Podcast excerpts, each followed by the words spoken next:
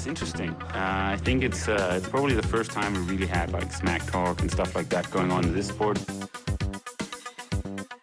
He's definitely been more successful here. I mean, in Hawaii, I've beaten him up many times, and he knows that. When all the people aren't around him, patting him on the back, and he looks at himself in the mirror at night when there's no one else, he knows I'm the real deal. Some people talk and they never won Ironman in Hawaii, so I could talk. I won twice. Lad os da lige starte med en introduktion. Direktøren for det hele, Rune, jeg synes næsten, du skal starte. Vi har godt nok sat en time af, men med dit C V, så kan vi også godt øh, få, få brugt tiden. Det er jo øh, diverse landshold, det er øh, direktør selvfølgelig i, i firmaet, det er træner for en lang række af de bedste. Men med dine egne ord, kan vi ikke lige øh, få en lille intro her? Jo, det kan vi godt. Jeg skal jo nok være at stille øh, en hel time på det. Øh, jamen altså, det er jo, det, det, det er rigtigt, det er mig, der, det er mig, der er indehaver af, af A M H, og, og A M H er jo en virksomhed, der arbejder med træning og coaching af sportsfolk, primært i, inden for uddannelsesidræt, og det er primært cykling og triathlon, løb, orienteringssport, som vi har, har gør os mest i. Vi har også haft nogle, nogle sjove afstikker til motocross, nogle af verdens, nogle af verdens og Danmarks bedste motocrosskører har vi også arbejdet med, men, men det er sådan øh, nogle, nogle sjove afstikker, men Men ellers så er det inden for, for, for de andre discipliner, som jeg, som jeg nævnte før. Det kommer sig jo i, i, i kort historie af, at, at jeg har været landstræner i Danmarks Cykelunion øh, i, i øh, seks år, øh, frem til to tusind og fire, hvor jeg var med Marlsonberg landsholdet nede og køre O L i... Øh, jeg, var, jeg kørte ikke, jeg var træner. Men, øh, men, men, og efter det, så var jeg ligesom brugt op i, i Danmarks Cykelunion. Så synes jeg, jeg havde lyst til at gøre på min egen måde, og, og arbejde lidt uden for, ud for mine egne øh, principper, og måske bruge lidt mindre tid på at... at og pakke biler frem og tilbage, som skulle ud og køre land og rige rundt. Så, det, det, så lavede jeg så min egen virksomhed øh, fra to tusind og fem. Og det er så det, vi har brugt vores tid på siden da. Og du har også selv været aktiv, altså som mountainbike-rytter, eller øh, i hvert fald U treogtyve-regi? Ja, ja, jeg har været landevejsrytter. Ja. Øh, jeg har været landevejsrytter og, og gjort det hæderligt. Øh, måske i en svær tid. Øh, jeg stoppede selv i, i, i syvoghalvfems, og på det tidspunkt var jeg det, der hedder U treogtyve-rytter, ja. øh, og på landsholdet, ja. på, på landvejen. Og gjorde det ganske pænt. Ja. Og, og, og specielt hvis det var noget med at køre op ad bakke, så, så var jeg skrab til det. Øh, jeg var, ah, pokkers, jeg tror, jeg var næsten femten kilo lettere, end jeg er nu. Ja. Øh, så, så hvis man synes, jeg spik ud i kinderne nu, så var de endnu tyndere den gang. Ja, det, det. Øh, ja men, og, og, og, og, men altså også på et tidspunkt, hvor jeg tænkte, jeg skal også lave noget andet. Og så endte jeg med at læse idræt på universitetet, og så øh, har jeg så arbejdet med sportsfolk. Og det helt... Ja, faktisk siden to tusind, før to tusind. Det er øh, en ganske kort briefing af en lang og gloværdig øh, trænerkarriere, også lidt som aktiv. Og så skal vi have fat i dit sidekick her, Asbjørn Riismand med de blå, stikkende øjne, øh, aktiv triatlet med, øh, jeg tror, ni nul seks er din øh, bedste tid. Du er medicinstuderende, du øh, går meget op i øh, hvad er det, det nyeste inden for, for træning og fysiologi og den slags. Kan du lige lave en lille intro? Og så er du øvrigt fra Sønderjylland, der kan være, der sidder nogle fans med derude også. Ja, det, det skal jo nok være. Ja. Men øh, jeg er egentlig øh, blevet trænet af Rune siden øh, to tusind og sytten, må det være. Øhm, og den var i, igennem fået kendskab til A M H. Øh, og så som jeg har lagt på med fysiologi og kendskab til træningslærer og så videre, så øh, blev det lige pludselig oplagt, at jeg blev en, en del af det herude. Ja. Øh, og blev en del af vores trænerteam. Og hvor, hvor lang tid har du været med som, øh, på, på trænerrollen derude? Jeg har været med siden, øh, siden i sommer, hen ad efteråret. Ja, skal bare, jeg er nødt til lige at høre, altså sådan en kapacitet som Rune, nu har jeg lige siddet og hørt Fuglsangs bog som lydbog, men til selv cyklede. Altså, det, man hiver jo ikke sådan en mand ind til Astana, øh, bare, fordi, bare på grund af, at han er dansker, og man synes, det er synd for ham, at han skal rende rundt. Øh, altså, det gør man jo, fordi at han er en kæmpe kapacitet. Hvordan, hvordan er det at være sådan lidt i mesterlærer ved siden af en, der er så respekteret, også internationalt? Nu får I lige lidt ekstra ros her. Ja, tak, tak, tak. Det er næsten alt for meget. Ja, det må man sige. Men nej, jeg synes, det er spændende. Det er jo, det er jo virkelig nogle spændende ting, vi, vi arbejder med herude. Ja. Noget, der, der virkelig øh, interesserer mig. Altså, det er super spændende atleter, vi arbejder med, og jeg kan godt lide tilgangen. Altså, øh, det er fedt, vi er et team. Vi kan spare med hinanden, og vi går øh, videnskabeligt til værk, og øh, deler viden med hinanden, bliver klogere, og... Øh, og omsætter til noget, vores atleter kan bruge. Fantastisk. Ja, man, man kan sige noget af det, som, som jo er min mission med, med A M H, og som, og som har været fundamentet fra start, det er, at det er fint nok, at man er en dygtig træner og så videre, man har fået sig en, en viden gennem noget studie, og man har gjort sig nogle erfaringer fra som, som træner og så videre. Men hvis man ligesom ikke udvikler sin praksis, eller ikke udvikler sin, sin forståelse, så bliver man sgu heller ikke bedre. Nej. Og verden, den udvikler sig, at, at banelandsholdet på, på, på banen, de, de var rigtig glade for at køre øh, fire minutter og, og, og femten sekunder på, på fire kilometer forfølgelsesløb. Og nu kører de altså tre fireogfyrre, ikke? Ja. Så, så der sker altså en del med udviklingen, og det er både på den fysiologiske og på den teknologiske udvikling. Hvis man ikke ligesom følger med der, så bliver man hurtigt sat af. Og der har vi jeg som, som, som, som målsætning, at vi skal være en gruppe, der hele tiden sparer med hinanden og udvikler hinanden. Og det vil sige, det er både, at vi, vi bruger, vi bruger hver, hver, lad os sige, hver anden tredje uge, der holder vi, når vi spørger, så kalder vi det for minikonferencer, men altså noget, hvor vi har et... et Et, et, et tema op, og det kan være alt fra, jeg har været ude og høre sådan og sådan, eller jeg har været på en konference, eller der er kommet en ny artikel, øh, der er lavet noget nyt udstyr, hvad fanden tænker I andre om det?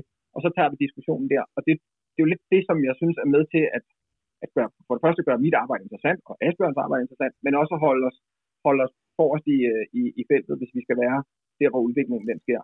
Jeg skal lige høre i forhold til sådan, hvis vi lige skal forstå det hele sådan, i historisk perspektiv, to tusind og fem, der er der altså ikke ret mange wattmålere, i hvert fald ikke til almindelige mennesker derude. Så da du starter A M H tilbage i to tusind og fem, hvordan er det egentlig med sådan noget såkaldt, øh, det vi kalder for data-driven coaching, i sådan lidt en konservativ sport, som i hvert fald cykelsporten er? Var det ikke relativt revolutionerende på det tidspunkt, og hvor kom din egen inspiration egentlig fra til at starte noget, der sådan er, er meget med, med tal og så videre? Ja, det er jo et, det er en lille smule sjovt, fordi da jeg selv har læst idræt, der har jeg været mere på den humanistiske linje, end jeg har været på den, sådan, den naturvidenskabelige. Ja. Jeg har også en relativt god forståelse for den naturvidenskabelige, men det har ligesom været det andet, der havde mit hovedfokus. Ja. Så det er jo, men de to ting følges jo ad. Man kan ikke skille ting ad, vel? Så vi er nødt til både at, have, at, at kunne sidde og nørde en masse tal, men det er ligesom kun en lille del af det arbejde, vi laver. Vi er også nødt til at, at bruge en del tid på at få, få folks hoveder til at være, være det rigtige sted, og ja. Kosten og søvnen og alt det der andet. Det hele skal lige spille sammen, hvis man skal have atleter til at præstere godt. Øh, så, men, men, men, men til det, du spørger til, så er det rigtigt, hvad du siger. Der var ikke så mange wattmålere dengang. Nej. Og jeg kan huske, da jeg var, var landstræner, der sagde jeg til dem, jamen prøv at høre, vi, vi er jo nødt til at få atleterne til at registrere, registrere deres træning og sende det ind til landstrænergruppen. Fordi ellers så ved vi jo ikke, hvad de laver. Og der blev jeg lidt mødt at, med et, et holdning om, at jeg var komplet idiot, at vi skulle sidde og bruge tid på det.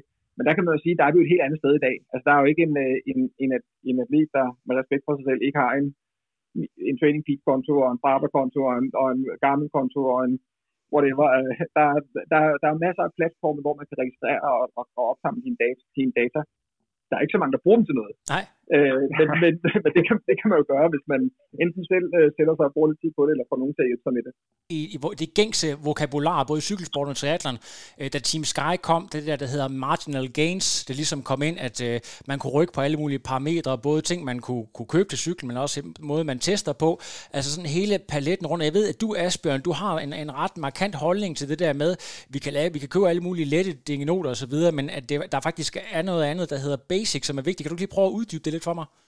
Eller for, for os alle sammen? Jeg kan jo sige, det der med marginal gains, det er, det er super spændende, og ja. øh, det er ikke, fordi det ikke skal være der. Men jeg tror, at indledningsvis skal man vende tingene lidt på hovedet, øh, og starte med at få, få styr på det basale. Vi havde et godt eksempel fra en gang, vi var på, på træningslejr sammen, ikke? Hvor, hvor vi havde en, der kom og havde fået toplyret cykling med oversize fuldhjul og så videre. Men han har så fået, fået skruet så meget på det, at det endte med, at han fik kørt nul kilometer, vel? Den er træningslejr, ikke? Cyk- cyklen virkede ikke. Nej, den, den, den var både den var pæn og ærgerlig. og, og, og det er egentlig ikke for at drille nogen, fordi det sker jo for, det sker jo for rigtig mange, at, at man kommer til at, at, at forelske sig i nogle detaljer, som er ikke så vigtige. Ja. Når det kommer til stykket, så, så skal man, som, som Asbjørn siger, have det basale på plads. Man er nødt til at starte med at lave sin grundtræning, fordi ellers så er det ligegyldigt at lave alle mulige besvindelige intervaller. Øh, og, og sådan kunne man sige med så mange ting. Der bliver brugt utrolig meget energi på noget, som ikke nødvendigvis er, er det. Altså, lige præcis ordet marginal gains siger jo, at det er marginalerne. Ja. Og der kan du sige, at de store, de, de store, de, de store forskelle, dem gør man altså ved noget relativt basalt. Der, der er jo nogle af de der lidt gamle i går, der plejer at sige sådan med, I skulle måske lige starte med at træne først, øh, før I begynder at skrue. er, er, er I oppe af den også at sige, at det kan godt være, at du lige, du, der, er nogle, der er nogle andre steder, der er mere oplagt at starte, før du kører de her bullehjul, eller før du gør de her de ting? Og man kan sige, at vores, vores tilgang er jo lidt, at analysere øh, atleterne og, og deres... Altså, vi har sådan et, et, en syv, syvtrinsmodel, som vi, som vi arbejder ud fra. Vi har ligesom syv øh, hovedområder, som, som vi gerne vil prøve at analysere og finde ud af. Og så er der underkategorier til hver enkelt, men det er noget underordnet. Men, men for at prøve at finde ud af, hvor kan vi gøre den, den største forskel først? Mm. Fordi marginal gains, det er måske det aller sidste, man kan gøre. Det kan, det, det kan Sky godt gøre, fordi det giver mening for dem, fordi de har nogle øh, atleter, der, der nok får trænet, og de får sikkert også sovet, og de får sikkert også spist nogenlunde fornuftigt. Men, men hvis man så tilfører en god madras hver nat, de skal sove, så kan det være det, der gør en lille bitte forskel. Ja. Men, men hvis ikke de har trænet hjemmefra, så er det alt sammen ligegyldigt. Ikke? Ja, det, det giver mig. Jeg tænker, altså, hvis vi igen, altså nu, vi skal nok, øh, det er ikke nogen historie-team, det her, men det er lidt sjovt at se sådan det der med, vi taler udvikling. Er der nogle bestemte ting, som man har været meget op, altså man er meget optaget af at måle og kigge på i dag, øh, som man ikke var så optaget af for, for en ti til femten år siden, øh, og er der noget, der sådan øh, altid vil være relevant, hvis man sådan lige kan fremhæve noget, altså sådan, ja, det ved jeg ikke. Om det giver mening? Jamen, det, det, det gør det. Altså, man kan jo sige, at aerodynamik er jo, er jo inden for de senere år blevet den altoverskyggende faktor, ikke? Mm. Og, og vi i dag ved vi jo godt, at det nytter ikke. Altså, det er bedre at have en aerodynamisk cykel, også selvom du skal køre i bjerge, køre en bjergetappe, frem for at have en cykel, der er et kilo lettere. Det, det ved vi godt i dag. Ja. Og, og, og det gælder jo også for, for, for, for, for triatleter. Altså. Men du spurgte ind til det der med, om der er nogle, nogle ting, man, man måler på ja. i dag, som man måske ikke gjorde så meget før. Ja. Jeg tror også godt, man kan lave en pointe, der hedder, at det er, det er super godt, hvis man har flere ting at måle på. Ja. Så det er ikke enten er puls eller watt, ja. men at man ligesom har begge mål, så man både har et mål for, hvad man yder, og hvordan det påvirker kroppen, så man ligesom måler på, på flere ting. Og, og, det, og, og lige præcis det er jo sådan, altså det, det er jo også noget af det, som er, bliver det næste, kan man sige. Det er noget af det, som, som, som vi sidder og, og pusler lidt med nu. Det er jo, at, at, at vi ved jo godt, der er kommet noget, som hedder H R V, altså noget med at måle på, på heart rate variability, og vi ja. ved godt, der er noget, så måler vi på morgenpuls en gang, og ja. vi, måler, vi måler på nogle forskellige enkelte faktorer, men der er vi jo mere der, hvor vi vil gerne prøve at samle de vigtigste faktorer sammen, som kan give os et større overblik, fordi vi, ingen af de der forskellige enkelte komponenter er gode nok i sig selv, men lad os sige, at vi kunne måle på H R V, at vi kunne måle noget på vægt, at vi kunne måle noget på væsketilstand, vi kunne måle noget på energitilstand, vi kunne måske lave en, en blodprøve og en urinprøve for at få nogle, nogle infektionstal og sådan noget, og så, så havde vi lige pludselig så mange faktorer, at vi var ret sikre i de udslag. Det, som jeg har siddet og lavet på, på Astana, blandt andet, det var jo at prøve at lave analyser på rytterne under et etapeløb og sige, hvad kan vi forvente af rytterne over de næste par dage? Altså, hvor træt er hver enkelt rytter, eller hvor meget har de belastet sig, eller hvornår har de belastet sig i de enkelte etaper? Ja. Kan vi bruge det til at sige noget om, lave en prognose for, hvordan rytterne vil opføre, opføre sig de næste dage. Og det kunne vi faktisk komme ret langt med. Men man kan sige, jo flere data vi får til at understøtte de analyser, jo bedre og mere præcis kan vi forudsige, at om to dage, der er den her øh, mand, han er, han er slidt op. Eller om øh, at den her træning, den skal vi justere nu, fordi om fire dage, der vil der komme et impact, som vi, som vi, kunne have, som vi kan reagere på på forkant. I forhold til det der med aerodynamikken, og det er jo måske også bare ud fra min egen sådan nysgerrighed, jeg har siddet og lavet noget sådan noget historisk research på nogle løb tilbage i halvfemserne, og bliver virkelig chokeret over at se, hvor, altså, hvordan alt, der hedder aerodynamik inden for triathlonsporten, stinker. Altså langt op i nullerne, hvor sent det egentlig er integreret og bliver mainstream, og sidde på en, en fedtet cykel. Har, har jeg en pointe, at det er altså noget, der er, er relativt, det der med sådan, at den der forståelse af aerodynamik, hvor sent det egentlig er kommet ind i, i sporten, og blevet sådan en, ja. en, en ting, der bare er naturlig? Ja, men jeg vil dog alligevel påpege, at det er jo Dave Scott, der, der i sin i hvad, i sådan noget slut-firserne opfandt den, den bøjle, som nu er en integreret del for alle ja. øh, tempocykler, uanset om det er cykelsport eller triathlon. Ja. Og, og det er jo alligevel, altså der var han jo pioneren på det ja. område. Øh, og, og så kan du have ret, så har der måske været et lidt et vakuum i en periode. Ja, præcis. Indtil man ligesom fandt ud af, at det faktisk var, at det var umagen værd. Ja, nemlig. Øh, ja. Og, der, og der kan man jo, altså man kan sige, der, der kan det være interessant at kigge på, hvad der er sket på, på, på banecyklingfronten, fordi det er så isoleret en disciplin, så der er det meget nemt at se, hvor stor forskel øh, den, altså den aerodynamiske komponent også gør. Der er mange andre ting i det også, men, men det, som jeg, som jeg brugte som eksempel, at de var glade for at køre fire femten en gang, og nu kører de så under, øh, kører de fire fireogfyrre. Altså det, det siger noget om, at, at den teknologiske udvikling er helt enorm. Ja. Og, og, og på, i, det, det er de samme baner, de kører på. Det er de samme øh, miljø, de er i. Så der er ikke sket noget der. Træningen er blevet bedre, øh, hvad hedder det, sådan hele, hele hvad hedder det, formstyringen er blevet bedre, men udstyret er blevet helt markant bedre. Ja, og det, den viden kan vi stjæle og bruge til al vores udendørssport også, hvor det kan være lidt vanskeligere at måle på. Ja, præcis. Øhm, Asbjørn, du og jeg, vi sad jo og kiggede på nogle, nogle oplagte spørgsmål, som vi kunne lave. Vi, vi kom til at snakke om, at øh, her inden for øh, de sidste øh, par år, så sådan noget som ketoner, altså den her meget, meget dyre drik, øh, det er bare sådan et eksempel på, hvor langt cykelryttere og triatleter, de er klar til at gå, hvis de har sådan færden af, at man bare lige kan gøre et eller andet for at få en minimal fordel i forhold til konkurrenterne. Altså, er det, er det sådan noget, man altid bare lige skal hoppe i? Vi, vi havde det der eksempel med pullehjulene, det der med, at det kan give bagslag, men, men altså, hvis du lige kan, kan snakke lidt om det, det der med, at, at, at man forsøger at hoppe med på et eller andet, man tror, man kan, der kan gøre, at man lige mm. kan få et, et par sekunder. Skal man altid bare øh, hoppe i med begge ben? Men man skal jo, man skal jo søge øh, optimeringen, kan man sige, ja. Men man skal jo stadigvæk gøre det på et begrundet grundlag, vil jeg sige. Altså nu sådan noget som ketonstoffer er jo et meget godt eksempel på det, ikke? Fordi at øh, i teorien giver det bare super god mening. Altså de fleste ved jo, at vi kører på kulhydrat eller fedt, men ketoner kan ligesom være sådan en tredje vej ind i cellerne, og teorien er super god mening. Men når man så kigger på det i praksis, så er resultaterne lidt mere i, i øst og vest og så videre. Så jeg vil sige, det handler om at gøre det på et begrundet grundlag. Ja. Lige præcis i forhold til ketoner, så deltog jeg på en konference sidste år. Øh, ah, ikke tyve nitten. Øh, som sådan en stor, øh, det var så en cykelspecifik konference, men, men, med, men nogle, af de, nogle af dem, der har, har forsket allermest i, i, i brug af ketoner, og de fandt jo, de fandt sådan lidt, jeg ved ikke om det var nedslående, men de fandt ud af, at det, det, det der virkelig var, var det allermest, var den største effekt ved, ved at bruge ketoner, det var, at man sov bedre om natten. Ja. Og at man var mere sulten. Ja.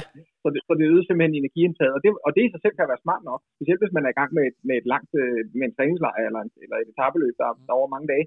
Men, man, men, men det, som de ligesom havde forventet at se nogle, nogle resultater på, altså sådan på akut øh, præstation, det var bare ikke, det var ikke der resultaterne var. Det, var, det, var ikke, det kunne man ikke påvise. Men, men, og så, så derfor kan man sige, at man kan komme til at bruge mange penge og meget energi på noget, der måske er, øh, det er sådan nogle skud ud i, i luften, ikke? Hvor man kunne gå tilbage og lave sit basis. Før vi skal snakke om watt, øh, og hvad, hvad watt-træning betyder, så øh, er der igen, jeg har fortalt lige, jeg havde, jeg havde været at høre øh, Fuglsangs biografi, og jeg ved, Rune, du øh, er ikke meget for sådan at gå helt ind i detaljer med, med, med atleter, du har arbejdet specifikt med, så lad os gøre det til en, en lidt generel snak i stedet for. Øh, der, var, der var tale om, at øh, Fuglsang på et tidspunkt havde haft en øh, lidt mindre kulhydratrig kost, og var så øh, gået op, efter I to var, var stoppet med at, at arbejde sammen, øh, men, men, men kunne vi ikke i stedet for måske øh, prøve at, at tale lidt om det her med at have en meget fedtrig diæt eller kost frem for en med, med mange kulhydrater i, de her to op mod hinanden? Jo, men du tager, hvis vi tager det med, med Fuglsang, ja, altså det, det er jo rigtigt, at, at han, han havde øh, han har kørt nogle koststrategier, som har været meget, eller for lave på kulhydrater, og jeg tror, det har været noget af det, som, som jeg i hvert fald også har påpeget øh, mange gange ja. I forløbet, og også i, i nogle af de vurderinger, vi har lavet på de øh, konkurrencer, hvor han ikke har præsteret, at der simpelthen har været for lidt benzin på motoren, og hvis det er det, der er forskellen nu for ham, så, så er det jo så er det i hvert fald godt, han har fået øje på det, ja. Kan man sige. Det, og det er jo sådan helt grundlæggende, hvis man, hvis man, skal, hvis man skal lave præstationer, af, specielt med, med, med en vis grad af intensitet på, Øh, og derunder falder jo, altså der falder jo alle, alle de discipliner, som vi snakker om her. Der er intensiteten alligevel så tilpas høj, at kulhydrat er bare det bedste energiprodukt ja. Eller energikilde. Øh, men, men må jeg lige, og, må jeg lige hurtigt bryde ind her. Handler det om, at jeg ved, at sådan en som Fuglsang har, har igennem hele tiden, jeg kigger rigtig meget på vægt, altså være bange, det der med vægtoptimering. Er det, er det en del af det, eller handler det simpelthen om, om noget andet? Altså viden måske, eller? Nej, ja, det, det handler meget, i meget høj grad om vægt, men nu kan man faktisk godt indtage en stor mængde kulhydrat uden at tage på. Ja. Altså, det, man kan sige, den, den strategi, som, som der er lidt... Nogle gange bliver det sådan fejlagtigt og opfattet, at, at hvis, man, hvis man skal tage sig, så skal man bare spise færre kulhydrater. Ja. Og det kan være rigtigt, hvis man sidder og har et kontorjob fra otte til fire, og, og så skal man ud og købe ind på vejen hjem. Men, men hvis man skal lave noget træning med en vis kvalitet, så har man stadigvæk brug for kulhydrater. Så er, det, så er det et spørgsmål om at dosere den samlede mængde indtag, altså det samlede energiindtag, så man får mindre end det, man forbrænder. Men kulhydrater er afgør, absolut afgørende for, at man kan holde kvalitet i træningen. For ellers så falder kvaliteten simpelthen. Vi har lavet målinger på folk, der både øh, har fastet og både forskellige, øh, altså forskellige koststrategier, og, og, og, og det kan godt være, de taber sig lidt, men der sker to ting. Det ene er, at kvalitet i deres træning, altså målt på deres hvad, som du nu har, som du har som lidt af temaerne i dag, ikke? Altså de, de, de præsterer simpelthen dårligere. Ja. Specielt alt, hvad der skal være intensivt, der præsterer de bare dårligere. Ja. Og det andet er, at de taber sig muligvis, men de tager det utroligt hurtigt på igen. Så, så man kan sige, øh, gevinsten er er der ikke rigtigt. Altså, der er, der er ikke nogen langtidsgevinst i det. Vi ser tit på Instagram, at der er nogen, der udråber sig selv til at være fat adapted athletes. Det er sådan nærmest sådan et adelsmærke, og ikke fordi, at vi skal jo ikke, det er jo ikke et sted her, hvor vi skal svine nogen til, eller svært dem godt, eller gøre dem til grin, men det er sådan bare, bare jeres holdning til, til den her tilgang med, at, at man sådan kan være fat adapted. Jeg ved også, altså meget seriøse atleter faktisk har, har haft den her tilgang. Har I en kommentar til det? Altså man kan jo sige sådan, ren, der er sådan en ren biokemisk forklaring på det, at et rigtig højt fedtindtag, det vil også hæmme kroppens evne til at nedbryde sukker. Så det er lidt det, Rune han siger, det går simpelthen ud over intensiteten. Ja. Det er svært at få den der høje træningsintensitet, ja, der skal til for at lave de adaptationer, man nogle gange vil ja. lave. Jeg ved, at, at, at Torbjørn Sindballer for eksempel var en af dem, der eksperimenterede rigtig meget med det i slutningen af karrieren, og fandt vist aldrig rigtig formlen, fordi det måske også kan være svært at dosere det. Ja, men, men, der, men der er altså, man kan sige, det er jo lidt et spørgsmål om, hvad man måler på. Ja. Og det er jo rigtigt nok, at hvis du spiser meget fedt, øh, eller spiser en fedtrig kost og en lav på, på kulhydrat, så vil man øh, blive bedre til at forbrænde fedt. Det kan man måle på. Ja. Øh, det, det, og det kunne være, at det var det, der var målet. Men hvis man måler på præstation, så bliver præstationen bare dårligere. Ja. Så man kan sige, så man kan godt blive, man kan blive, man kan blive bedre til B, men man bliver dårligere til A. Og det, og det var jo så ikke det, der var, var hensigten. Altså man kan sige, at forskning går i høj grad i en retning, hvor man, hvor man fra at måle på sådan, for eksempel på, på en enkelt parameter, som kan man, kan man, kan man omsætte bedre, kan man omsætte fedt bedre, så går man jo i, i højere grad hen i en retning, hvor man kigger på, hvad er ligesom outcome, altså hvad er det samlede resultat, så vi kan gerne både kigge på, hvad sker der med, med fedtmetabolismen, men endnu mere interessant i, interesseret i at finde ud af, hvad sker der med præstationen. Og der viser det altså, at præstationen bliver faktisk dårligere, når man, når man prøver de her kostregimer. Lad os gå over til det, som vi programmerede inden, det som vi faktisk har brugt til at reklamere for vores indslag handling i træning med watt. Øh, lad os prøve lige at starte øh, lidt med Adam og Eva. Rune, i mange år så var øh, puls jo øh, det nye sort, det var det, man, man trænede efter. Nogle af de her kæmpe store straps øh, og, og, og hvad hedder det, øh, pulszoner og så videre. Så kommer watt ind på et eller andet tidspunkt. Helt basic, fordelene ved og træne med, øh, med watt i stedet for puls? Ja, og, øh, altså i, i bund og grund er det jo sådan, at det, det, det gode ved, det, det rare ved at arbejde med en wattmåler eller et andet, sådan, sådan et, et, en ydermåling, det er jo, at den er, den er upåvirket af kroppens tilstand. Pulsen ved vi, den, kan, den reagerer på rigtig mange forskellige ting. Og det vil være sådan, at hvis, øh, hvis man skal ud og træne i regnvejr, eller, eller om man skal ud og træne i solskinsvejr, det vil allerede kunne gøre en forskel på pulsresponsen. Så, så derfor så ved vi, der der er for mange ting, puls, altså pulsen er for, for, hvad kan man sige, for omskiftelig, eller for påvirkelig af andre faktorer. Og det er effekten jo ikke. Altså hvis man kører to hundrede watt, så, så kører man to hundrede watt. Øh, der, der er så lidt til det, som vi kan komme tilbage til, fordi to hundrede watt er ikke bare to hundrede watt, men det kan vi komme tilbage til. Men, men, men, men man kan sige, det er sådan et, et bedre, et bedre ydermål. Øh, vi kan så også bruge pulsen stadigvæk, fordi vi bruger det jo også nogle gange i sammenhæng til at kigge på både puls og effekt og, og, og se på, hvad er, øh, hvad, hvordan er sammenhængen mellem puls og effekt i dag. Fordi det kan måske give indikere noget om, hvor frisk man er, eller om man er rask eller sådan noget. Så det kan der være noget, noget fornuftigt også. Jamen, det er simpelthen godt. Jeg kan se, der kommer en masse spørgsmål. Lad os lige prøve øh, at kaste bolden over til Asbjørn, så kan det være, at vi kan tage nogle, øh, nogle seerspørgsmål. Øh, altså nu, nu talte vi lidt om det der med fordel ved at have watt som parameter, men vi må også, der må også være nogle ulemper, og øh, hvis jeg lige skal komme med et lille hint, så har du garanteret også øh, fra din øh, triathlon-klub hørt nogen, der siger, hvad så, hvordan gik din Ironman? Jamen, det gik skide godt. Jeg holdt to hundrede og firs watt average. Kan, er, er, er, det, er jeg henne på noget af det rigtige der? Er vi for lidt for...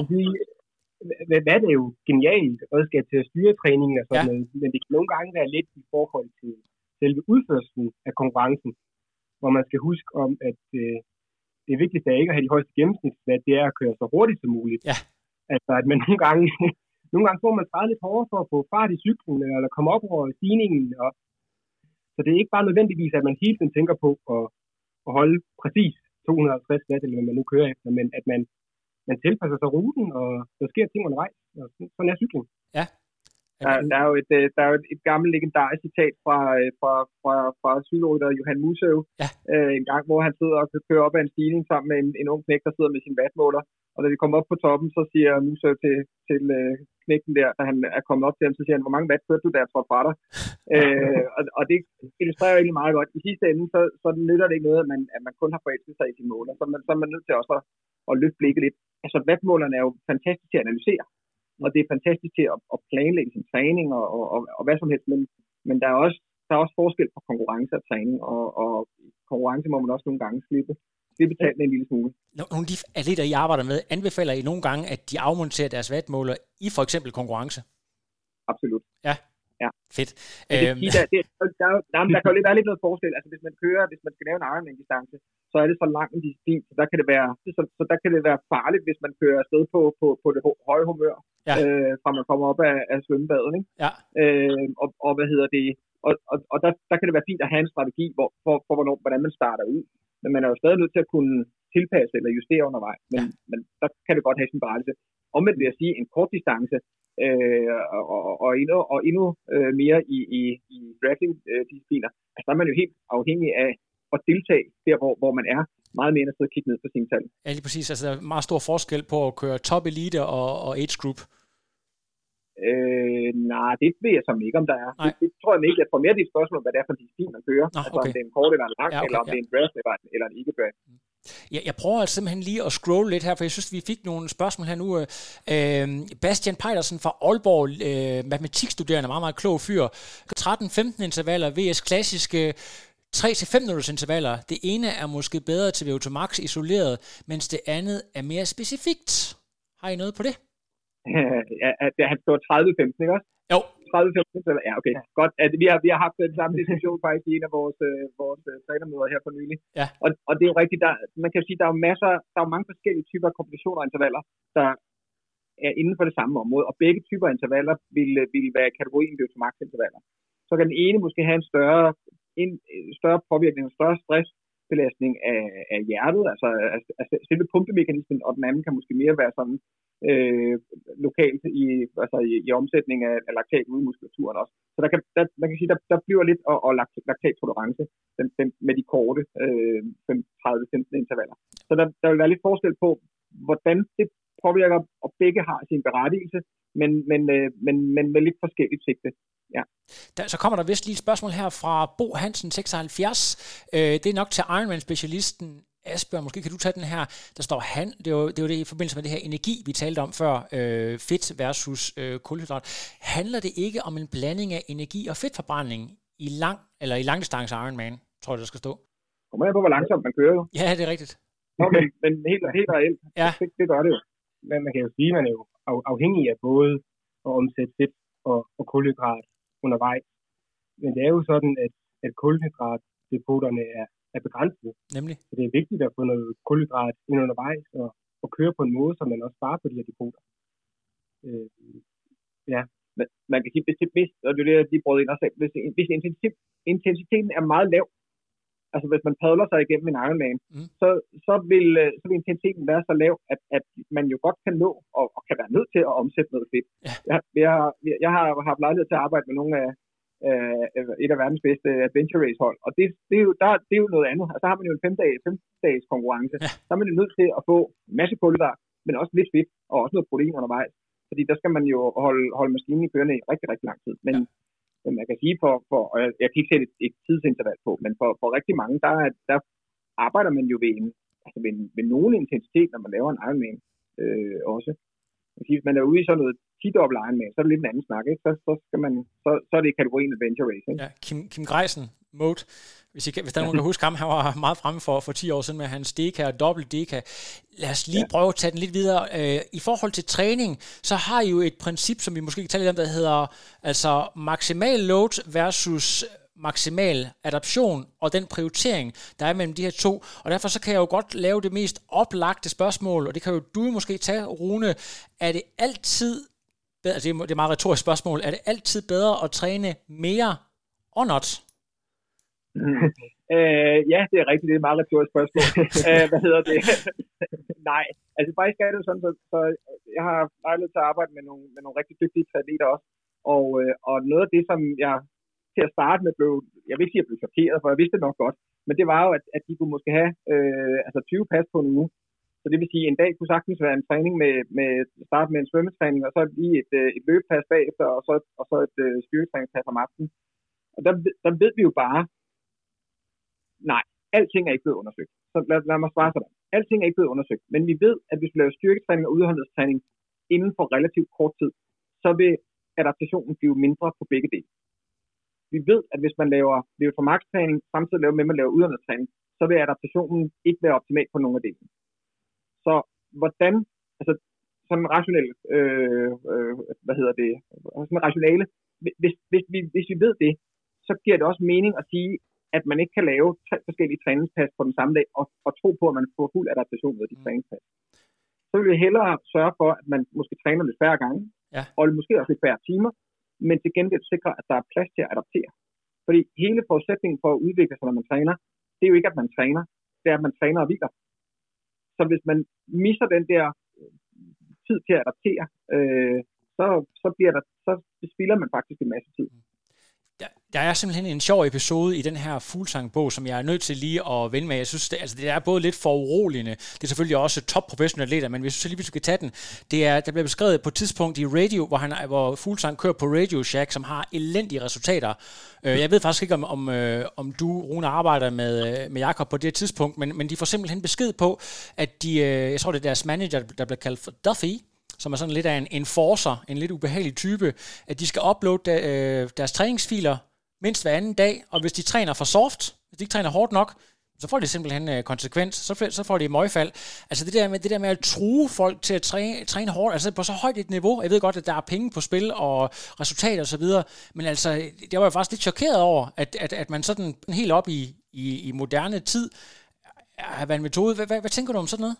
Lige, lige den der historie kendte jeg ikke faktisk, men, men og, og nej, Jakob og jeg hold, har holdt pauser af et par omgange, ja, så, ja. så lige der, der, der, der arbejder han lidt med, med, en, med, en, med Kim Andersen, fra, som var på holdet på det tidspunkt, ja, ja. Men, men, men det er jo historien underordnet, hvad hedder det, øh, der foregår jo rigtig mange mærkelige ting på, på de der øh, World Tour hold i, i cykelsporten, og øh, der er meget, som ligesom er sådan, omgået af myter og, og, og gamle anekdoter og sådan noget, så, og, og hvad hedder det, og, og, og det Det samme ser vi også i, i trisporten, at der, at der er nogle, altså der, der, der, der, bliver, der bliver sådan nogle, altså nogle træningsregimer eller nogle kostregimer, som ikke bygger på videnskab, men som bygger på sådan noget...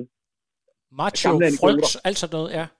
Alt, alt muligt mærkeligt. Ja. Og man skal lidt huske på, øh, nu, nu kender jeg ikke den, den enkelte fyr der, som du refererer til, men, men, men, men det man skal huske på, det er, at tit så er det jo, så sidder der jo nogle, i det der hedder management, altså dem som er sportsdirektørerne på, på cykelhold, det er jo typisk gamle cykelryttere. Ja, ja, ja. Så de har jo meget viden om, hvordan de selv gjorde, ja, ja. og har ikke nødvendigvis nogen opdateret fysiologisk viden eller noget, og det, det sætter ikke nogle sjove, nogle pudsige rammer en gang imellem. Ja.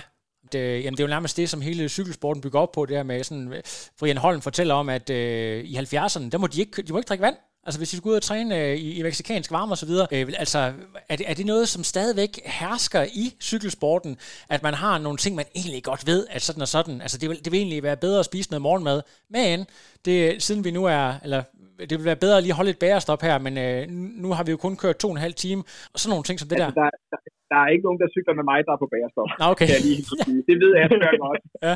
Og heller ikke på Bølling på Bornholm. Oh, hvad hedder det? Nej, hvad hedder det? Nej, hvad hedder det?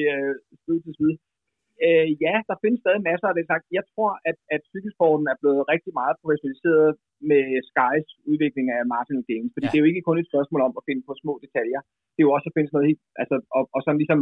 genopfinde det helt basale, at man skal spise noget, hvis man skal træne. Altså det er jo, det er jo det er en rigtig god idé, ikke? Og, og der kan man sige, det er jo det er på, det, det er jo det er jo det er jo sådan ligesom som orkestreret af et hold, og der er, der er en relativt stor professionel skare omkring. Der er også nogle gange nogle helt skøre ting, fordi der der som sagt sidder nogle øh, nogle øh, der, der bliver taget nogle beslutninger, som som er besynderlige også, som ikke ikke virker professionelle. Men du kan sige, at mange af de der ting, de florerer jo også i amatørsport, og, altså amatørcykelsport og i amatørtriathlon og professionel triathlon. Og så sker jo også nogle ting, hvor man tænker, det er sgu alligevel nogle mærke. Altså det er da mærkeligt, mærkeligt træningsprincip. Hvorfor skulle man sidde og køre øh, home trainer øh, tyve timer om ugen? Det var da en mærkelig tilgang til træning. Øh, og så er der nogen, der lykkes med det, og fordi der er en, der lykkes med det, så tror alle, at det er en fantastisk idé. Ja. Så vi er jo også sådan, vi er jo meget drevet af det der med, at, at vi vil gøre, som den bedste gør, ikke? Jo. Så hvis, øh, hvis den bedste handler på højdetræningslejr, så skal alle på højdetræningslejr. Efterhånden så er der et, øh, et, et ret stort antal studier, der viser, at højdetræningslejr ikke har den effekt, som de går og bilder os ind. Men ikke desto mindre så valgfarter folk op på, på Tejde, og det er blevet verdens dyreste sted at holde ferie efterhånden, ikke? Øh, hvis man skal bo deroppe i, i en uge. Men, men det er jo fordi, at, at man, sådan, man ser, hvad nogen gør, og, og, så, og så og, og specielt hvad de bedste gør, og så skal man gøre det sammen. Ja. Det kommer der nogle mærkelige ting ud af. Vi skal lige... Ja, der var faktisk en, der stillede et begavet spørgsmål. Jeg tror, det er Niels Jørlund.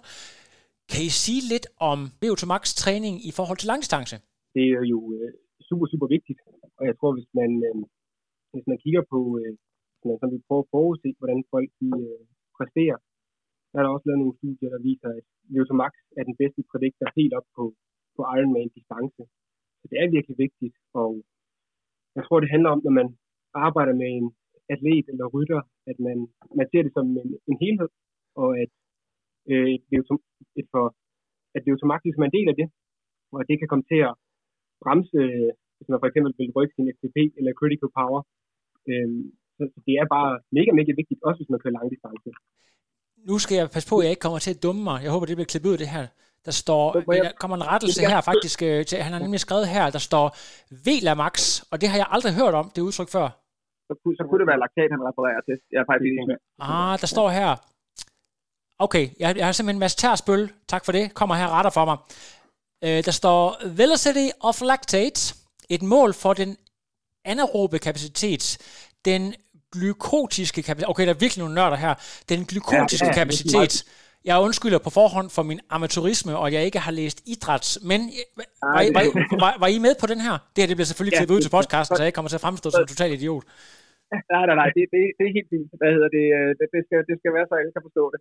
Hvad hedder det? Men, men når, når vi starter med en atlet, så prøver vi at lave en, sådan en, en screening på og, og sige, okay, hvordan ser det ud med, hvad er niveauet for V O to max? Hvad er niveauet for threshold, vi skal kalde det for critical power eller F T P, det kan vi bruge et par timer på at diskutere også. Så kigger vi på, hvordan ser det ud med, øh, med den, den anaerobe kapacitet, øh, altså hvor, hvor eksplosiv kan man være, og så kigger vi på udholdenhed. Så vi kigger i hvert fald sådan på, som udgangspunkt på fire hovedkategorier, som er ret afgørende for en præstationsprofil. Og så vil vi bruge det til at sige, det er ikke et spørgsmål, om du skal have den højeste V O to max i verden, men du skal have, et, du skal have en V O to max, der stemmer overens med din tærskel, og din udholdenhed og din anaerobe profil. I triathlonverdenen, der er der jo rigtig mange atleter, der træner ved sådan forholdsvis lav intensitet, og de træner meget lidt eksplosivt. Ja. Så de træner, nu siger jeg mange, og jeg siger ikke alle, læg mærke til det, øh, hvad hedder det, de træner ikke sådan noget accelerationstræning for eksempel. Og, og det er jo det er faktisk en mangel, fordi det er, der, det er der mange, der kommer til at mangle. Altså triathlon, det kan godt være gennemsnittet i, i, en, i en lang distance, eller på den sags skyld en kort distance, det er ved en relativt lav intensitet. Men det er jo ikke det samme, som man ikke på noget tidspunkt laver noget høj intensitet. Så sad vi og analyserede Asbjørn og jeg på, bare for sjov, lige kiggede på Asbjørns, hvad hedder det, Ironman her for, for nogle år siden. Og så vidt jeg husker, så var det næsten en time, der lå over, den, over, over det, som vi kalder for, for critical power, altså over tærsten. Ja. Der er en time af cykelturen. Ja. Det er så meget øh, af tiden, hvor man ligger over sin tærskel mål, ja. på, på, på dækmåler. Og jeg tror, det var elleve eller tolv minutter, som er anaerobt arbejde. Altså regulært anaerobt arbejde. Hvis man ikke har trænet det, så bliver man edderbank med at slagte godt af og køre sådan en, en tur der, og så, og så lige gøre det på, i, i løbet af en Ironman. Øhm, så, så på, og, ja. ja og, og så, hvis, hvis du lige prøver, kan du lige øh, give spørgsmålet en gang til? Kan I sige lidt om det her velocity of lactates og træning i forhold til langdistance? Mål for den anaerobe, den anaerobe kapacitet? Man, man kan jo sige, at man har ligesom overordnet tre energisystemer, der afgør, hvor godt man kan lave sådan noget udholdenhedsarbejde. Det ene det er det aerobe, som Rune siger, vi træner rigtig, rigtig meget. Og så har man det, der hedder glykolyse og kreatinfosfat, som er meget begrænsede energisystemer. De er super hurtige, men de, de er begrænsede. Vi har ikke så, så stort et batteri på den måde, kan man sige. Ja. Og, og en af argumenterne for, at det kan være vigtigt at træne det, det er, at man ligesom gør det batteri større. Fordi hver eneste gang, man kører over den her tærskel, som vi snakker om, så vil man ligesom æde lidt i det batteri. Og hvis det batteri ikke er stort nok, så når du skal ud på anden runde til Københavns Ironman, så begynder du at blive træt. Så derfor er det vigtigt at, at træne den del af fysiologien også. Og man kan sige så helt grundlæggende, når man kigger på, øh, at vi skulle tage sådan et, et, et, et interessant emne som krampe, som der er nogen, der får en gang med, så, så kan man kigge lidt på, hvad, hvad er det, der, der giver krampe. Og der er vi helt sikre på, at der er nok, der er nok nogen i... Øh, i, hvad hedder det, i uh, sportsnutritionist-afdelingen, uh, der godt kan lide at sælge salgtabletter, men det er faktisk ikke det, der giver krampe. Det er overbelastning af muskulaturen, der giver krampe, og det er specielt alt det anaerobe arbejde, som, som, som, som giver altså, neuromuskulær træthed, og dermed får man den der krampetilstand. Øh, så, så hvad hedder det? Så hvis det er det rigtige svar på spørgsmålet, eller, eller og, hvis, hvis spørgsmålet er forstået korrekt, så ja, så skal man lave en masse anaerob arbejde. Både noget, der skaber laktat, men også noget, der ikke nødvendigvis er laktatdannende, som er endnu kortere end det. Men, men, men det er en del af pakken, hvis man skal være sådan, hvis der skal være en samling i helheden, som, som er det. Kan vi, nu, tiden den går jo en lille smule. Der har også været en, en del gode spørgsmål. Jeg håber ikke, I har sådan en, en kæmpe skarp deadline, så vi måske kan gå en lille smule ud over tid. Men, men lidt måske om, om fordeling af let og hård træning over sådan en hel sæson for, for en cykelrytter eller for en triatlet. Og så kunne jeg forstå på Asbjørn, der også var i den forbindelse noget med, at I godt kan lide at samle typerne af træning, altså det der med, at man har en blok med, med V O to max, eller en blok med, med, med mere endurance-præget træning. Hvis I kan fortælle lidt om, om teorien bag det? Ja, det rammer jo lidt ned i det, Rune snakkede om før, ikke? Altså med, at man ligesom laver noget arbejde, der giver, giver plads til at adaptere øh, på det arbejde. Og sådan et, et konkret eksempel kunne være med en løber, ikke? Hvor man måske har en uge, hvor man træner masser af volumen og mængdetræning, og så kører man en hviledag, og så tager man en lidt kortere blok, hvor man virkelig skruer op for intensiteten og prøver at stimulere V O to max. Så kører man en hviledag, og så, eller en lidt længere hvileperiode, så kører man igen. Altså, så man, man skiller tingene lidt ad. Ja. ja. Jeg ved, ja, Rune. Og, og, og hvad hedder det, men, men jeg tror faktisk, altså, øh, noget, som jeg, som jeg også har stødt på i, i trænermanden, det, det er sådan den der forestilling om, at man hver uge, så skal man have øh, fire svømmepas, og man skal også helst have fire øh, løbepas og fire cykelpas. Lige præcis. Og så skal der også være tre gange styrketræning. Og det tror jeg egentlig, det, det tror jeg godt, man kan være lidt modig og forlade. Øh, altså, jeg vil i hvert fald sige det sådan, at, at, at når, når jeg, med de, de atleter, jeg selv arbejder med, når, jeg, når vi ligesom forlader det, så er det faktisk ret, så er der ret meget ud af det. Så vi i stedet for at sige, at, at vi skal have øh, mange pas af det hele, så siger vi, okay, vi skal have et cykelpas, vi skal have et løbepas, og så skal vi jo have syv øh, svømmepas. Altså, det kunne også være en, som ikke havde øh, tyve timers træning om ugen, men så kunne det være, at, at man sagde, at der skulle være fire svømmepas, og så skulle der bare være en lille løbetur og en lille cykeltur, og så skulle vi færdig, ikke? Men så man ligesom vælger sit fokus i træning i nogle perioder. Det er jo ikke et spørgsmål om, om en, en, en, en to-måneders periode. Det er måske en uge, man gør sådan. Øh, og det, det, kan, det, det, det synes jeg faktisk, at det fungerer ret godt. Øh, og så, man skal i hvert fald ikke være bange for ikke at træne. Altså, nogle gange, så, så tror jeg, at, at, at øh, og det er sådan set uanset, om det er cykelrytter, eller triatleter, eller løber, eller hvad det er, så, så vælger man sin strategi, som er, hvor udgangspunktet er, at man er bange for ikke at træne nok. Ja. Og det, det tror jeg ikke, man skal være så bange for. Jeg tror faktisk godt, man kan, man, eller det er jeg ret sikker på, at man godt kan ligesom slippe tøjlerne og sige, okay, løb har ingen prioritet nu, eller cykler har ingen prioritet. Jeg koncentrerer mig om en eller to af de andre ting. Måske kun én ting. Ja, godt. Altså i forhold til den rent mentale del, for det kan jo godt være meget svært, hvis man er vant til at gerne vil træne øh, hårdt og meget, og så at bløde lidt op, og det der med, hvordan man, man mentalt overbeviser en atlet, der gerne, som gerne vil træne meget, men man er nødt til at holde lidt tilbage, om at vedkommende gør det rigtige. Er det sådan, nu skal du se her sort på hvidt, og sådan og sådan. Eller hvordan, hvordan går man ind og arbejder rent mentalt med sådan en type atlet? Altså man kan jo sige, de havde jo den der syv-trins-model, vi snakkede lidt om i starten, at der er ligesom mange facetter af performance, hvor, hvor træningen er en af dem. Så kunne man prøve at lede opmærksomheden lidt over på nogle af de, de andre dele af, af præstationen. Ja. Ja, og så, kan, og så kan man jo sige, så, så er det jo også et spørgsmål om at prøve det af. Altså, jeg, jeg vil tro, at, at mange, der har trænet i, i, i flere år, eller jeg håber, at mange, der har trænet flere år, de også prøver at skifte lidt strategi en gang imellem. Det er ikke det samme som, at man skal vende alting på hovedet hele tiden, men, men at man prøver lidt forskellige tilgange, fordi kroppen kan jo godt, øh, altså man kan godt ligesom løbe ud for respons, hvis man gør det samme hele tiden. Altså hvis man træner på den samme måde altid, øh, med den samme intensitet og den samme dosis, jamen så...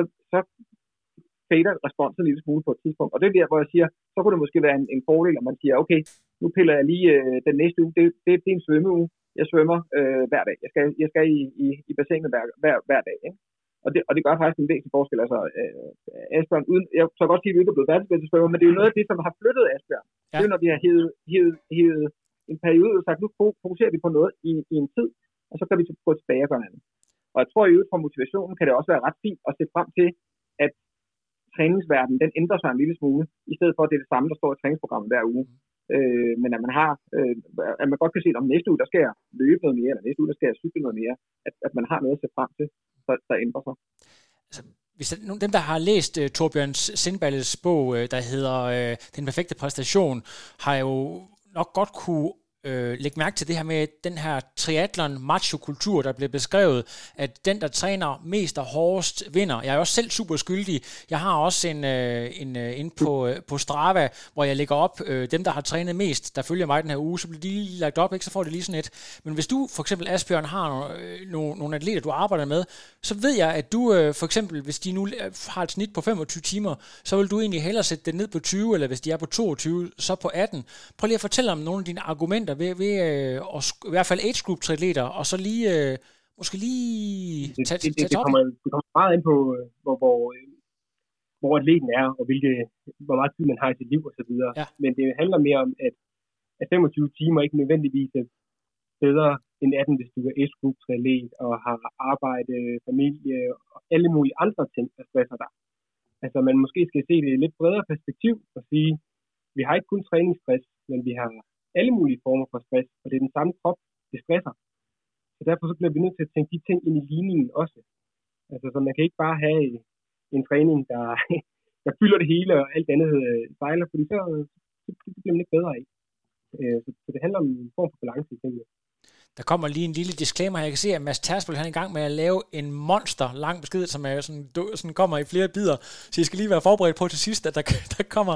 Så det er fedt at have, have engagerede mennesker herude, så vi går bare lidt videre ind til Mads, han får skrevet færdig. Øh, det, det, er, det er rigtig godt. Øh, Mads, han er meget, meget Mads, vi skal lige give en, et shout-out til Mads Tersbøl, som har været skadet i ja, tre eller fire sæsoner og kæmper for at komme tilbage til, øh, til toppen af, af mellemlang. Så det er... Øh, ja, shout out til dig, Mads. Vi tager lige dit spørgsmål til sidst. Uh, vi skal lige tale lidt om, uh, der er alle mulige forskellige testområder inden for cykling. Jeg nævner uh, anaerob kvalitet, V O to max, C P og F T P. Uh, altså vi triatleter og cykelryttere, tror jeg også, er virkelig besatte af at snakke om vores F T P. Det er stort set det eneste, vi nævner. Hvordan gik det? At min F T P er sådan og sådan, så ved man sådan cirka, hvor man ligger i hierarkiet. Men giver det overhovedet mening at snakke om F T P som en isoleret størrelse? Og det, er, det må I selv om, hvem der tager den. Jeg vil gerne, jeg vil gerne starte i hvert fald. Ja, ja, F T P giver mening. Ja. Der, altså, man kan jo sige, nu, nu, jeg, jeg sagde før, at, at, vi, at vi kalder den for, for threshold, og så kan vi, så kan vi altid spørge os om, om vi skal kalde den fra, for lactate, øh, lactate threshold, eller vi skal kalde den øh, F T P eller critical power. Men alt sammen er det det samme, vi snakker om. Vi snakker om, hvor den, den tærskel, som vi kan holde til at arbejde ved i en længere periode, altså uden at akkumulere affaldsstoffer. Det vil sige, at man kan nå at bortskaffe affaldsstoffer nogenlunde samme hastighed, som de bliver dannet. Godt. Så langt, så godt. Så er alle de her forskellige øh, øh, metoder, altså med laktatmålinger og, og F T P, klassisk tyve minutters test, og det, man bruger, eller det vi bruger i hvert fald i dag, er sådan en critical power test, det er jo alt sammen måder at bestemme det sammen på, men med lidt forskel i, hvordan man opfatter teorien bag den. Gammel laktattest, der tog man jo udgangspunkt i, at, at, at ved fire minimum, der var ligesom grænsen for, hvad, hvad man kunne holde til at arbejde ved. Så det var ligesom det, man tog som udgangspunkt. Det er der altså stadig mange, der arbejder efter. Det vi bare ved i dag, det er, at det ikke er laktaten alene, der afgør øh, den tærskel. Og det vil sige, at der vil være nogen, der kan arbejde ved en højere laktat, og nogen, der kan arbejde ved en lavere laktat. Rigtig mange atleter, de vil i deres træning kunne arbejde ved en lavere laktat end de fire minimum, hvis de skulle arbejde i en, i en, i knap en times tid med, med højeste intensitet. Og det vil sige, at de kunne måske have en, en tærskel, der hed tre komma to, og så vil de jo få overestimeret deres arbejdszoner, hvis de brugte den der klassiske fire millivolts model. Så den har vi ligesom, den har vi i hvert fald parkeret. Øh, så, så er der den klassiske F T P-test, som faktisk er god, og vi har brugt den i mange år, og den gør det sådan set meget godt. F T P-testen siger noget om, hvad man kan på en, på et, på et målepunkt. En tyve minutters test. Og den, er, den har også den bias, at du, man nemt kommer til at skyde lidt over, hvis man har en stor anaerob kapacitet, altså hvis man har det, der hedder en stor W-prime, for at gøre det super mærkeligt og nørdet. Men, men hvis du har noget ekstra, du kan skyde oveni, så kan du egentlig blive overestimeret der, og få nogle tærskere, der ligger lidt højere. Det, som vi, vi bruger i dag, det er det, der hedder en critical power test, og den udvider vi en lille smule. Så i stedet for at kigge på et enkelt målepunkt, så kigger vi på to eller tre målepunkter. Så vi laver en kort fem sekunders test, vi laver en to eller tre minutters test, og så laver vi en tolv eller tyve minutters test. Og de, alle de data, dem bruger vi til at lave en En, en formel for en hyperbel, som, som giver os dels den, det tidspunkt, hvor kurven vil flade ud, altså det, vi kalder for vores tærskel. Godt. Og så får vi også det tal, som hedder en W-prime. Og W-prime er lidt det, som Asbjørn nævnte tidligere, altså den energibank, som ligger ovenover vores tærskel. Fordi tærskelen, lad os kalde det, at det er det niveau, som man kan holde til at køre ved i en fyrre til tres minutter. Men vi kan jo noget andet, hvis vi kun skal køre fem minutter. Så kan vi jo køre væsentligt mere, så der må være noget, man kan lægge oven på tærsklen i fem minutter. Så må der være noget, man kan lægge oven over tærsklen, hvis man skal køre to minutter eller otte minutter. Men det, der er, er kendetegnet, og det, som er sådan den nye del af teorien, det er, det er den samme mængde energi, man kan lægge oven i. Ja. Den kan man så enten brede ud over to minutter, eller over otte minutter, eller tyve minutter, hvad man nu skal. Men, men vi kan regne ud præcis, hvor stor en energimængde, du kan lægge oven i. Og det er faktisk så præcis et mål, at vi kan bruge det til at estimere, hvornår man, hvornår man ligesom har brugt energitanken op, og man er nødt til at stoppe. Og jeg kan sige det sådan, at, at, at jeg bruger som eksempel, at, at vi brugte det, da vi, da, da vi kørte med Astana, kørte holdløb nede ved, ved Tour de France i to tusind atten. Der havde jeg og en kanadisk fyr, vi havde lavet en række beregninger på, vi havde testet alle rytterne, vi havde lavet aerodynamiske profiler på dem, det var skidespændende arbejde i øst. Vi havde beregnet for alle rytterne med udgangspunkt i den rute, hvordan vil deres forbrug, altså hvordan vil deres energiforbrug se ud undervejs, og hvordan vil de bruge af den der W-prime, altså den, den energireserve, som de havde. Fordi vi skulle gerne sørge for, at vi havde mange, så flest mulige mænd med så langt som overhovedet muligt. Og vi vidste godt, hvem der ligesom var de, der var de tunge drenge til de bakker der. Så vi regnede ud præcis, hvordan vi skulle køre, sådan så når vi kom frem til den sidste stigning, så måtte vi godt smide vores tungeste mand. Når vi kigger på filerne efterfølgende, så passer det næsten, som vi havde regnet det ud, at vi mister ham hundrede meter inden for den sidste stigning. Og der kunne vi se på dataen efterfølgende, at det var stort set, hvad vi havde regnet ud på forhånd. Det er selvfølgelig en skide sjov historie, men, men det er egentlig bare for at sige, at vi kan noget mere. Hvis vi tester på en anden måde end klassisk F T P-test, så kan vi faktisk noget mere med de data.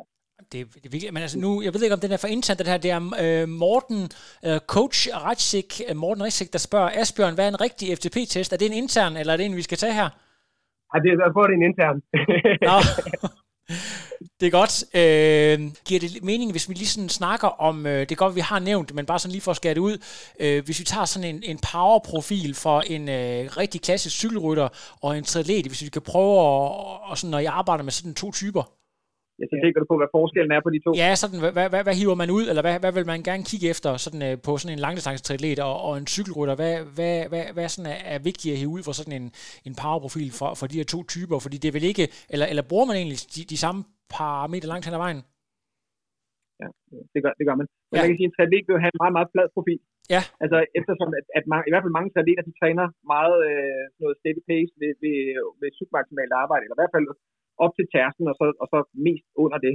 det. Og det giver også, at de får en meget, meget, lidt, øh, meget lille, øh, man kan sige, der bliver meget lille spænd mellem deres tærskel og deres V O to max, og et ekstremt lille spænd mellem deres V O to max og deres maksimale anaerobic øh, power, altså deres power output på fem sekunder for eksempel. Og, der, og det er der, hvor jeg siger, at der, der øh, vil være triatleter, hvor man godt kan, øh, kan lave noget, noget mere eksplosiv træning, og noget mere V O to max-træning, for ligesom at, at øge spændet der, så man har noget at give af. Jeg har ikke selv været verdens største triatlet, det skal guderne vide, men jeg har kørt nogle, nogle både en Ironman og et par halve, den ene nede på, på Mallorca, og det var sådan, at da vi kører ud af, af Alcudia, så kom en kæmpestor tysker braven udenom, og jeg tænkte, hold kæft, han kører stærkt ham der. Men da vi så kommer ind til den næste by, jeg kan ikke huske, hvad det er for en, man kommer ind til der, man skal dreje fire gange, tror jeg, og gennem en rundkørsel, for at køre tyve sekunder fra ham. Ja. Og så kan man jo godt sige, øh, hvad hedder det, det var, det var vel nok, øh, det, det, hvad, hvilken betydning har det?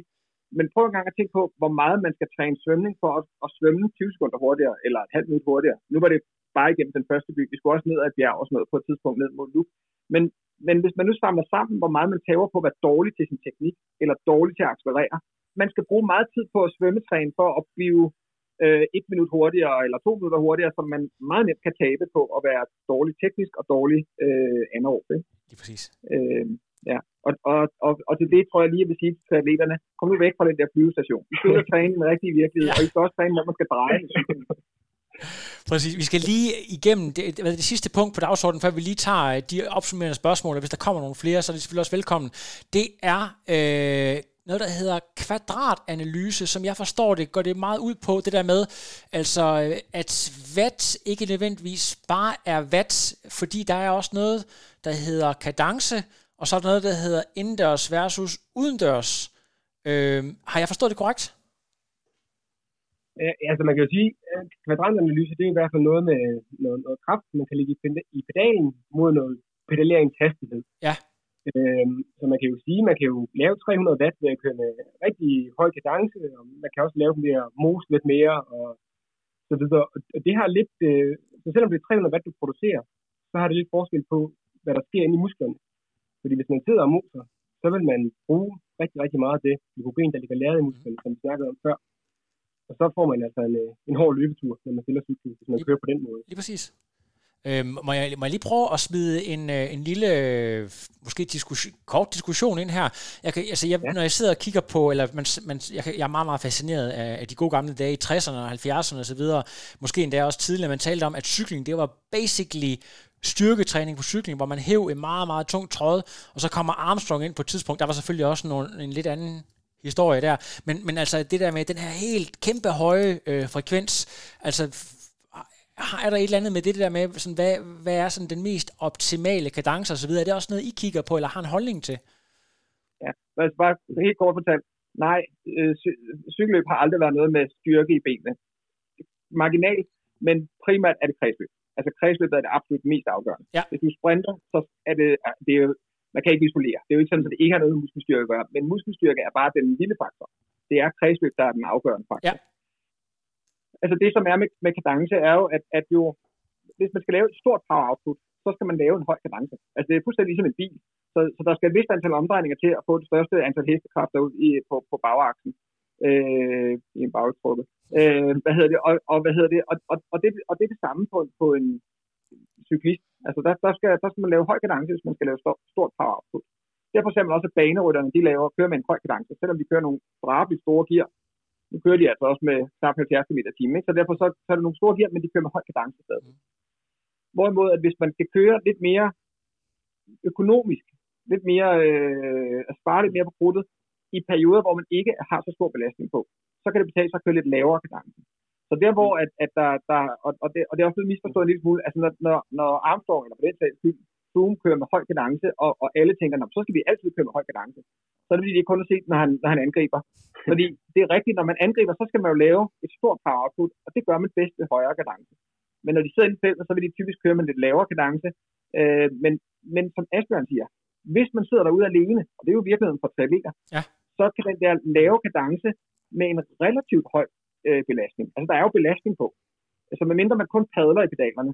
Så hvis, hvis man træder i pedalerne rigtigt, så, øh, så, så kan det blive for lav en kadence, så kan det blive for dyrt at køre med lav kadence. I forhold til det der med indendørs og udendørs, så var det jo sådan, at omkring to tusind fjorten, tretten fjorten stykker, der kommer der en, en fyr, der hedder Lionel Sanders, som havde en meget spændende historie. Han havde været, været drug addict, han havde været forskellig. Han var sådan en, som den almindelige herrefru triatlet kunne identificere sig med, fordi han ikke havde haft den der elite upbringing, og han havde til synlande bare trænet sig, altså sådan en, en average Joe, der havde trænet sig med uhyggelig hård træning, og sad nede i sin home trainer og på sit løbebånd og så videre, boede langt op i, op i Canada, og derfor så blev det der med at træne rigtig meget på home trainer, det blev jo øh, så nærmest mainstream. Kort efter så kommer Swift også og gør det sådan lidt mere mentalt tåligt, og derfor så er det blevet sådan, at, at rigtig mange, de, de laver en meget, meget stor del af deres træning på home trainer, øh, hvor man kan lave gigantiske outputs og så videre. Men, øh, men altså det der med forskellen på at kunne sidde og træde kæmpe store watts indendørs og gå udenfor, måske ikke nødvendigvis skulle gøre det samme. Hvad, hvad, sådan, hvad er jeres holdning til det? I forhold til, når vi laver tester og sådan nogle ting, altså?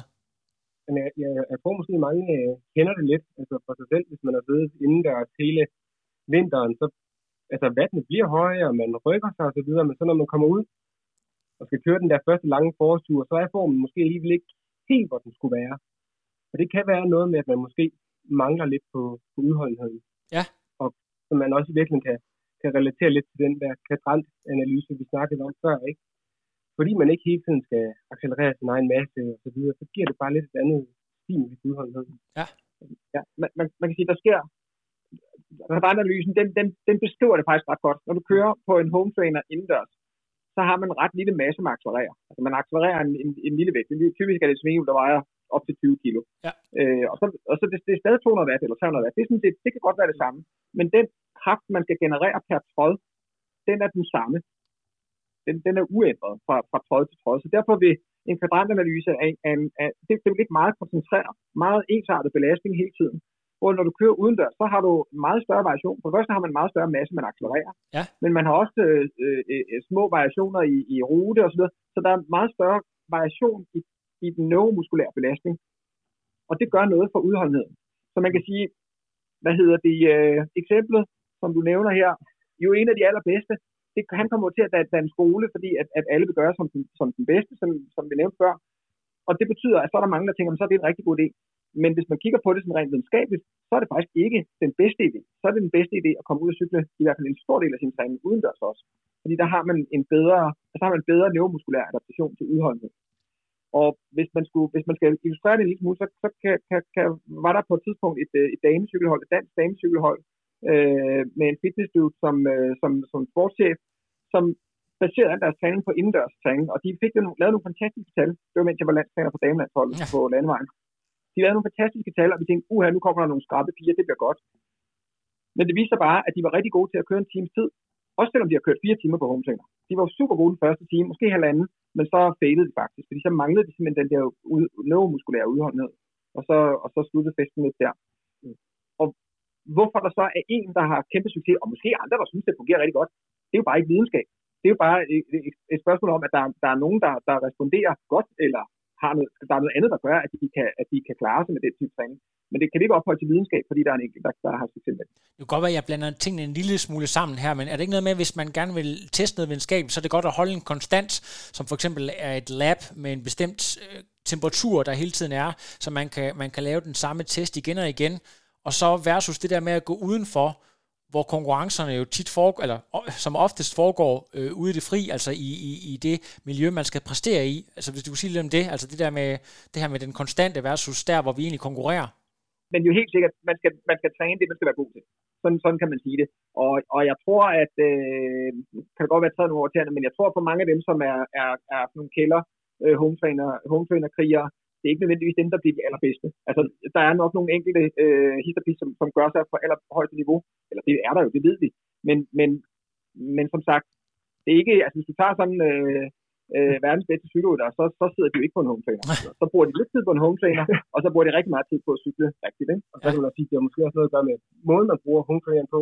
Altså hvis man nu har et pas, hvor man virkelig vil forbedre sin V O to max, hvor det er hjertet og kredsløbsevne, så er det super godt at gøre på en home trainer, fordi man virkelig kan presse sig selv, og det er, det er hjertet, man træner. Hvor nogle af de her andre udholdenhedsting, vi snakker om, det er mere ude i musklerne, det sker. Det er, det er altså vigtigt, vigtigt pointe. Ja. Godt det her. Vi er jo gået øh, faktisk syv minutter over tid, så jeg tror, det er tid til Mads Tersbøls meget lange og komplicerede øh, spørgsmål. Så lad os se, om øh, jeg kan få det læst op her. Hvad står der her? Det er jo ikke op, det kan også, jeg ved ikke, om det var et spørgsmål. Eftersom pyruvat og laktat er super vigtige for at fodre den aerobe motor, og dermed i sidste ende kan være med til at afgøre motorens størrelse, indsætter i så deciderede perioder for at hæve den her V O to max, vi snakkede om, som hedder noget andet, en smule for at sikre den, eller for at sikre den aerobe kapacitet til, at den kan øges, for så at sænke V O to max tættere på konkurrenceperioden, hvis atleten er langdistanceatlet og eksempelvis fem måneder for konkurrence har en V O to max på nul komma seks millimol per liter, men skal ned på nul komma tre millimol per liter. Gav det nogen mening? Jamen, jeg vil sige, spørgsmålet er så teknisk, at jeg vil sige, vi sådan arbejder vi simpelthen ikke. Nej, okay. Altså, det, det er ikke fordi, jeg, jeg forstår godt spørgsmålet. Jeg forstår godt spørgsmålet, men det, men det er jo ikke sådan, det, det er ikke det er ikke data, som vi måler på. Nej. Vi vi vi vi, vi måler mere på performance, øh, hvad hedder det, parametre. Og, og jeg er med på tilgangen. Det bliver sådan, det bliver lidt sådan en laboratorietilgang, som som kan være rigtig god og rigtig spændende, hvis du har adgang til laboratoriet. Men for de fleste af de her atleter, vi, vi arbejder med, de har jo adgang til en wattmåler og en pulsmåler, og så sidder de rundt omkring i verden, eller, eller Danmark, eller hvor de nu hører til. Og så skal vi jo indsamle performance-data fra dem. Så, så jeg forstår tilgangen, men øh, nej, vi arbejder ikke på den måde. Det, det er nok det korte svar. Vi vil gerne prøve at lave den analyse, som jeg nævnte før, at vi kigger på nogle anaerobe parametre, nogle, øh, nogle, hvad hedder det, noget, noget, noget der er V O to max-relateret, noget, der er tærskelrelateret, eller noget, der er udholdenhedsrelateret. Dem vil vi gerne kigge på, og, og når vi kender dem, så har vi en idé om, hvad for en type træning vi skal dosere primært. Ikke sådan, at vi udelukker alle andre, men så vi ved, hvad for en vægtning vi skal give træningen. Det er fantastisk. Jeg skal lige høre, det her corona-show her gør jo, at vi ikke rigtig ved mange ting, og måske også nogle af jeres atleter, hvornår er det egentlig, de kan få mulighed for at præstere osv. Har I øh, noget spændende ude i jeres horisont, enten for, jeres, for, for aim high, eller for nogle af jeres atleter? H- h- hvordan ser det næste halvår ud, hvis tingene de går, sådan som vi håber, at, at tingene de snart åbner op? Er der, er der noget nyt øh, og spændende på beding? Der er altid noget nyt og spændende på beding. Ja. Det, ja, altså, det, det, det, det, det, det, desværre er det mest spændende lige for tiden, om, om og hvornår vi kommer til at konkurrere. Ikke? Ja. Fordi, og, det, og det handler ikke kun om konkurrence, altså, det handler også om, om, om træningslejre, eller, eller en tur ned til, til Frankrig og, og cykle, eller hvad, hvad pokker det kan være. Altså, der er jo så mange ting, som, som vi bare begrænser på lige nu. Øh, vi ved jo godt for de, aller, aller, altså for de allerbedste elitekonkurrencer, det skal sgu nok komme til at køre. Ikke? Det, det ved vi, det gjorde det også øh, til det sidste år, og triathlonstævnerne fungerer jo også på elite-niveau nu her. Ja. Men, men altså, det er jo for, det, det er jo for alle dem, som er almindelige øh, cykelryttere eller triatleter, det er jo faktisk dem, som, som i hvert fald for os er den største bekymring. Ikke? Fordi det er, dem, som, det, det er dem, der er vores største bekymring, fordi, ja. det, det, fordi det, det, dem, det er jo dem, der er den største usikkerhed omkring. Ja. Vi ved, at de professionelle, de skal nok klare sig, og der er noget for dem. Men, men for alle, for alle, alle os almindelige mennesker, der er, jo, der, der er det vanskeligere. Altså, vi, vi ved ikke, om, om der bliver, og vi ved sgu godt, vi ved nok, der ikke bliver noget på Marbella i, ja. i, i det, det, det kommer nok til at knive lidt, ikke? Men altså, nogle af de der ting, som, som ligger her i, i marts og april, det kan, det kan nok komme til at knive, men er juni realistisk? Øh, det ved vi ikke, og man kan jo sige, når man er i gang med et træningsforløb, nu øh, Mads, som, som står ind før, han, han refererede til noget med, hvad gør vi fem måneder før? Og det er jo rigtigt. Altså, man skal jo bruge lidt tid på at forberede noget, der ligger i juni måned. Og så man skal lave en, en helt egen mand, så skal man bare bruge lidt tid på at forberede sig. Ja, forhåbentlig. Ja. Så, så, hvad hedder det? Så det, er jo, det er jo lidt, har jo lidt betydning, om den, den der Ironman kan blive afholdt i juni, eller i august, eller i øh, oktober måned. Ikke? Ja. Ja. Vi, vi, vi, har, vi har nogle strategier for, hvordan vi holder os kørende, altså hvordan vi holder atleterne kørende, uden at pike formen, og det må vi så vente med, til vi, til vi ved præcis, hvornår den skal piges. Ja. Altså, det, altså mit indtryk, når jeg har talt med top-triatleter primært, øh, er det jo, de faktisk ikke er specielt meget panik, ked af det, fordi de ser det bare som en lang træningsplan. Det kan de godt lide. Altså, de elsker at, at blive ved med at finpudse og arbejde. Er det også jeres indtryk når, med, med, med cykelrytter og sådan nogle, I arbejder med, at de, det er de faktisk ikke så meget i panik over? Men jeg tror, for både triatleter og cykelrytter, så er der ligesom dem, dem, der er drevet af træning, og så er der dem, der er drevet af konkurrencerne. Ja. Og så er der selvfølgelig også dem, der er drevet af begge dele. Men, men dem, der er primært er drevet af træningen, der er det jo fint nok. Altså, der er alt jo godt. Mm. Øh, men, men, og, og, og der er jo nogle ting, der er super nemme at styre. Øh, ja. Og vi har også fået nogle sjove, vi har også gjort nogle sjove erkendelser øh, i, i løbet af den her periode. Jeg tænkte, vi måske ville prøve at gøre lidt anderledes andet fremadrettet. Så, så vi har også fået noget spændende ud af det. Men, men man kan sige, der, der er helt sikkert en gruppe, både triatleter og øh, cykelrytter og løbere, hvad, hvad end det er. Som, som er frustreret, som, fordi der ikke er, er noget, der sådan er klar udsigt. Ikke? Ja. Det er også en kæmpe stor gruppe, der har gang med den der ekstra basistræning, jeg nu har tid til at have, ikke? Det er, øh, så det er måske noget af det, man kan tage med fra det. Ja. Fantastisk. I skal simpelthen tusind tak. Nu har jeg, vi har næsten talt i fem kvarter nu. Jeg skal bare her til allersidst, selvfølgelig hvis man ser med på Instagram her, så er det selvfølgelig bare at skrive til A M High på Instagram, hvor I er aktive. I er også på Facebook, så vidt jeg ved. Hvis man, hvis man nu er interesseret i at høre mere, få uddybet, måske endda høre, om man kan få træning til det ene eller det andet, eller bare, jamen jeg tror, det er jo både, er det deciderede træningsprogrammer, altså det er sådan set alle facetter, I kan hjælpe med, altså sådan et decideret træningsforløb, eller bare input, eller hvad er det egentlig, hvad, hvad, hvad kan man sådan forvente, hvis man nu rækker ud, eller hvad, hvad, hvad oplever I, at folk de efterspørger? Men altså træningsarbejde er selvfølgelig træning, det er ja. klart, det er, ligesom, det er det vigtigste omdrejningspunkt, ja. men, men for os er det jo vigtigt også at forholde os til, hvordan, hvordan er kosten til et vist, til et vist niveau. Ja. Det er klart, at vi skal noget, der sådan der bliver meget kostbilligt, så har vi folk, vi samarbejder med, som er, som er eksperter på området. Øh, så handler det selvfølgelig om restitution, som er super vigtigt, og kæmpe oversigt blandt mange, øh, også triatleter. Ja. Hvad hedder det? Så handler det om, om den mentale tilstand, altså den mentale forberedelse, om mental træning i det hele taget. Og det handler om udstyrsoptimering og positionsoptimering. Lige præcis cykeldelen, den, den er jo øh, så meget, altså man kan købe nok så mange pullehjul øh, i, i store størrelser, men hvis man sidder som en sæk kartofler på cyklen, så, øh, så er det hele tabt gange tyve, ikke? Ja. Altså det, det tager jo mange flere watt på at sidde dårligt på cyklen, end man kan vinde på, på, på et sæt pullehjul. Øh, og, så, og så er der nogle andre ting i forhold til sociale relationer og, og, og sådan, øh, og det er det, man omgiver sig med, som vi også skal til at fungere ja. sammen. Så for os er det ligesom et spørgsmål om at, at få, få en pakke til at fungere. Ja. Og så tror jeg, det er meget vigtigt, men det er ikke, det er ikke et træningsprogram, men bare for, at man skal følge. Altså en stor del af det er også samtalerne. Ja. Altså det der med, når man, når man ringer og snakker med en atlet, så kan man jo ofte høre, hvordan det går, inden man overhovedet kigger på tallene. Ja. Altså det, det, det er også en, en vigtig parameter i det. Jeg, jeg plejer jo gerne at bruge som eksempel, at, og, det, og det er ikke, har ikke noget med sådan noget, det er sådan mere, lidt mere Midtjylland, en fyr, jeg arbejder med derovre. Ja.